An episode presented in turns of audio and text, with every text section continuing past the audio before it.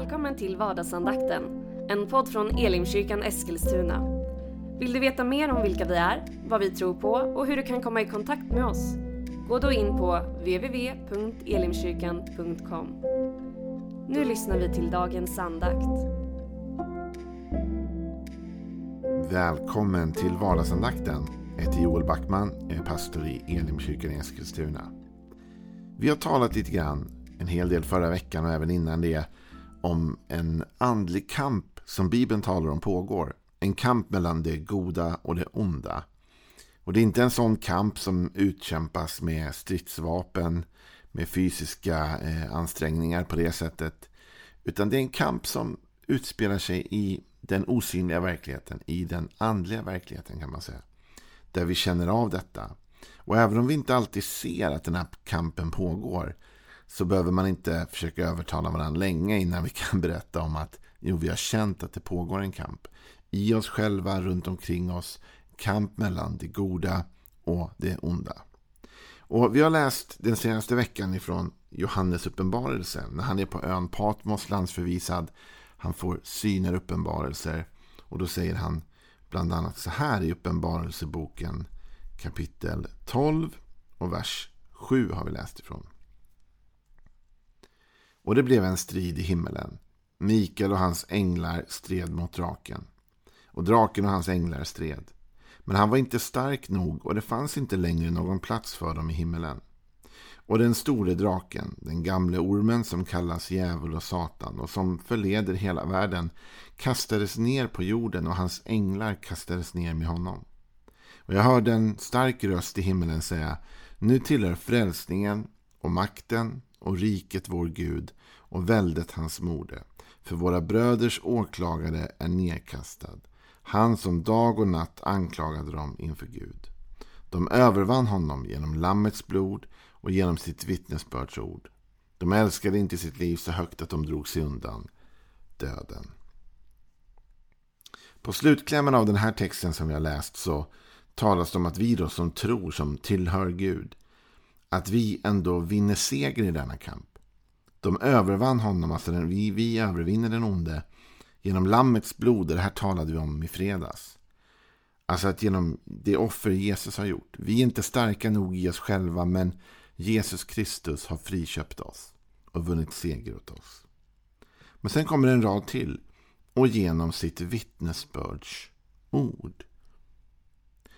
Ett av de mest starka teman som återkommer i Bibeln är temat om vårt tal. Hur vi talar. Att våra ord faktiskt har en oerhörd betydelse. Och eh, det här är en av poängerna när vi läser skapelseberättelsen enligt Bibeln.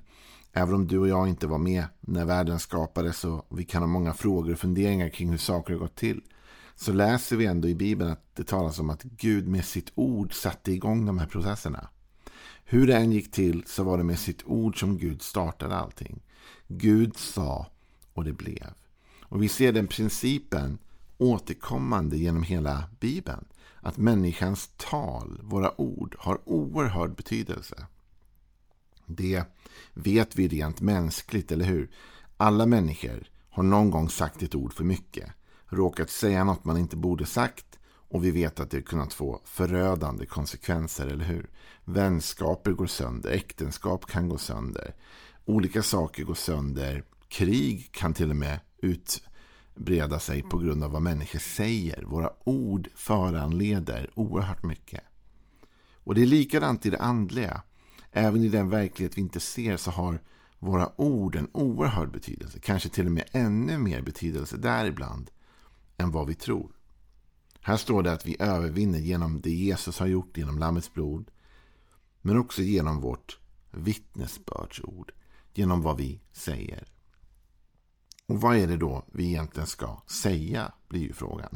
För att vinna seger i detta. Vad är det för typ av vittnesbörd som ger en seger? I Hebreerbrevet 4 och vers 14 så står det så här.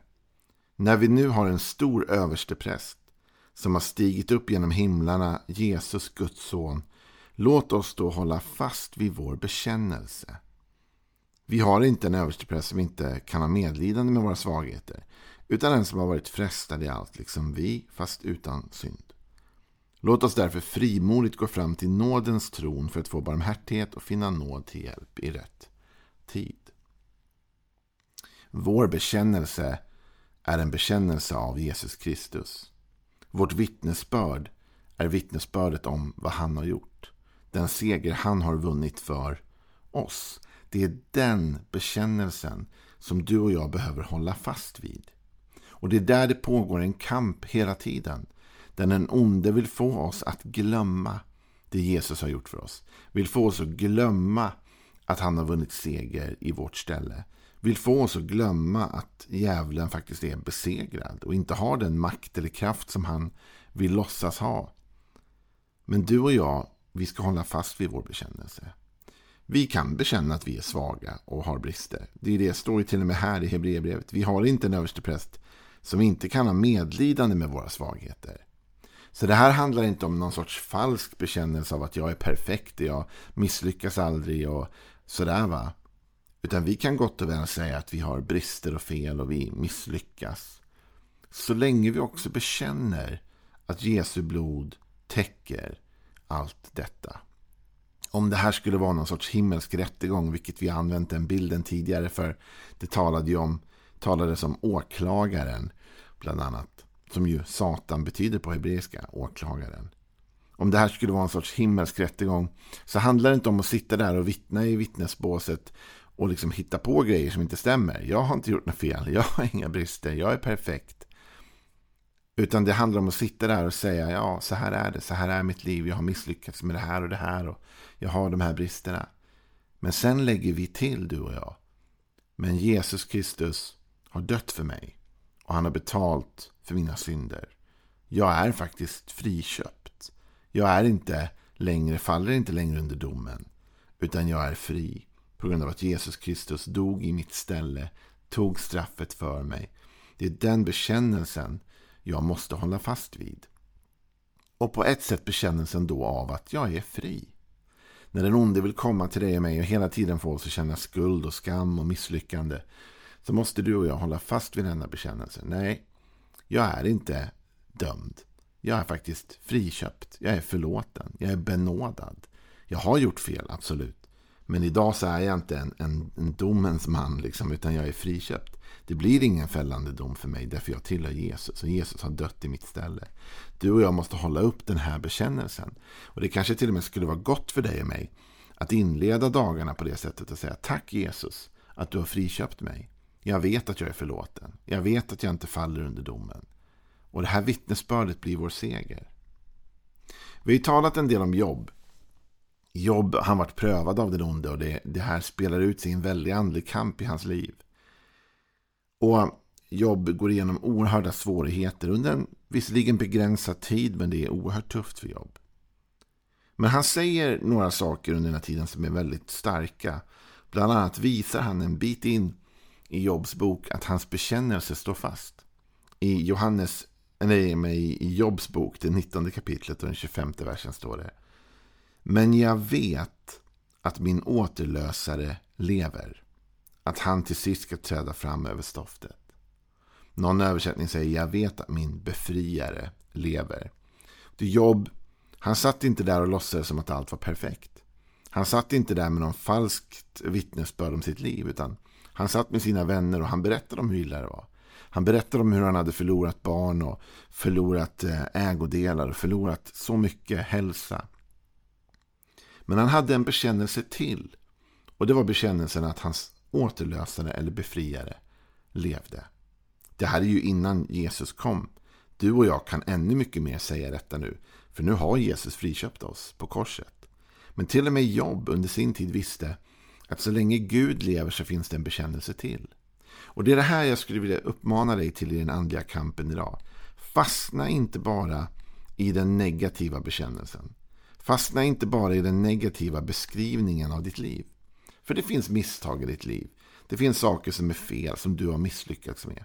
Och den onde kommer alltid dra upp och påminna dig om de sakerna. Och om du har otur så är det det enda du går runt och, och talar för dig själv hela dagarna om vilket misslyckande du är och hur du kunde göra si eller göra så. det där är ju inte osant. Du och jag har ju gjort misstag. Och vi har ju våra synder och fel och brister. Men vet du, den bekännelse vi framför allt ska gå och tala under dagarna är att vår befriare lever. Att Jesus Kristus har betalt priset för mig. Att jag är friköpt. Och den bekännelsen vinner vi seger med. Det är den bekännelsen som tar oss i överläge i den andliga kampen. Att vi säger förvisso har jag mina fel och brister men jag är mer än en övervinnare i Kristus. I honom har jag mina behov fyllda. Han har friköpt mig. Han förser för mig. Han är min läkare. Han är min befriare. Jag håller upp de här bekännelserna och det leder till seger i mitt liv. För på samma sätt som Gud skapade när han talade, skapade världen, skapade allting, så skapar du och jag också hela tiden saker med vårt tal. Jobb, trots sitt tuffa liv, så var det en sak han verkligen lyckades med och det var ändå att kontrollera sitt tal. Hans fru blir upprörd, hon tycker han ska ge upp, överge Gud, överge allt detta. Och i jobb 2 av vers 9 står det Då sa hans hustru till honom, står du fortfarande fast i din fromhet? Förbanna Gud och dö. Men han svarade henne, du talar som en dåraktig kvinna skulle tala. Om vi tar emot det goda av Gud, ska vi då inte också ta emot det onda? Och under allt detta syndade inte Jobb med sina läppar. Alltså Jobb höll sitt tal. Trots att det var så mycket som var jobbigt. Hans humör lyckades han inte hålla uppe hela tiden. Hans ork, andra saker. Men han höll sitt tal, han höll sin bekännelse. Hans bekännelse var ändå detta att Gud är god. Hans bekännelse var ändå detta att Gud är min befriare. Och han kommer att befria mig. Han lever. Så du och jag, vi måste mitt i livets kamp, mitt i den andliga kampen, mitt i det som är så svårt och jobbigt, tänka på vad vi säger. Och jag skulle faktiskt vilja utmana dig och säga att jag tror att väldigt, väldigt stor del av den andliga kamp som pågår runt dig och mig är till för att få oss att säga sånt som vi inte borde. Jag tror att den ondes största mål är att få dig och mig att komma in i falska bekännelser, dåliga vittnesbörd om oss själva och inte stå för sanningen. Däremot, för han vet att, om kraften, att kraften finns där, att om du och jag talar de här bekännelserna till Jesus, då kan inget hindra oss eller stoppa oss. Det är det här som den stora kampen om vårt liv egentligen handlar om. Och Romarbrevet säger det ju så här i kapitel 10, vers 9-10. För om du med din mun bekänner att Jesus är Herre och i ditt hjärta tror att Gud uppväckt honom från de döda ska du bli frälst eller räddad då. Med hjärtat tror man och blir rättfärdig, med munnen bekänner man och blir frälst eller räddad. Det man tror i sitt hjärta ska man också bekänna med sin mun. Och munnens bekännelse leder till räddning, säger Paulus. Det är så vi uppmuntrar människor som vill ta emot Jesus i sitt liv. Vi säger, om du tror i ditt hjärta att Jesus är Guds son och att Gud har uppväckt honom från de döda och du också vågar bekänna det med din mun i en bön eller när vi sitter här och talar, då kommer du vara räddad. Det räcker för att du ska bli frälst. Och du och jag, vi behöver hålla fast vid vår bekännelse. För vi besegrar den onde genom Lammets blod och vårt vittnesbörd. Inte vårt vittnesbörd om hur duktiga vi är eller hur misslyckade vi är. Utan vårt vittnesbörd om vem Jesus är och vad han har gjort. Det är det vittnesbördet som du och jag håller fast vid. Vi måste hålla fast vid de här sanningarna. Att han är vår läkare, Jehova Rafa. Han är vår försörjare. Han är den som tar hand om oss. Han är vår frälsare. Han är den som har dött i vårt ställe. Han är den som har segrat och friköpt oss. I honom är vi mer än övervinnare. Om Gud är för oss, vem kan vara emot oss? Allt detta måste vi bekänna och hålla fast vid. Och det är om detta som kampen så ofta står. Att få dig och mig att bli så modfällda att vi med våra ord säljer ut vår befriare. Men det ska vi inte göra. Utan med våra ord ska vi upphöja honom. Och vi ska säga tack Gud för att trots denna oerhörda kamp, denna oerhörda smärta jag går igenom eller detta mörker jag lever i. Så vet jag en sak. Min befriare lever. Och den bekännelsen håller jag fast vid. Och därför tror jag också att ljuset kommer att segra i slutändan. Imorgon ska vi ta en sista grej från Uppenbarelseboken 12. Missa inte det. Det blir en väldigt spännande avslutning på det här sammanhanget. Men för idag, tänk på vad du säger. Kampen om dina läppar pågår varje dag. Håll fast vid den goda bekännelsen av vem Jesus är och vad han har gjort för dig. Och att i honom är vi mer än övervinnare. Hej då. Du har nu lyssnat till vardagsandakten från Elimkyrkan Eskilstuna.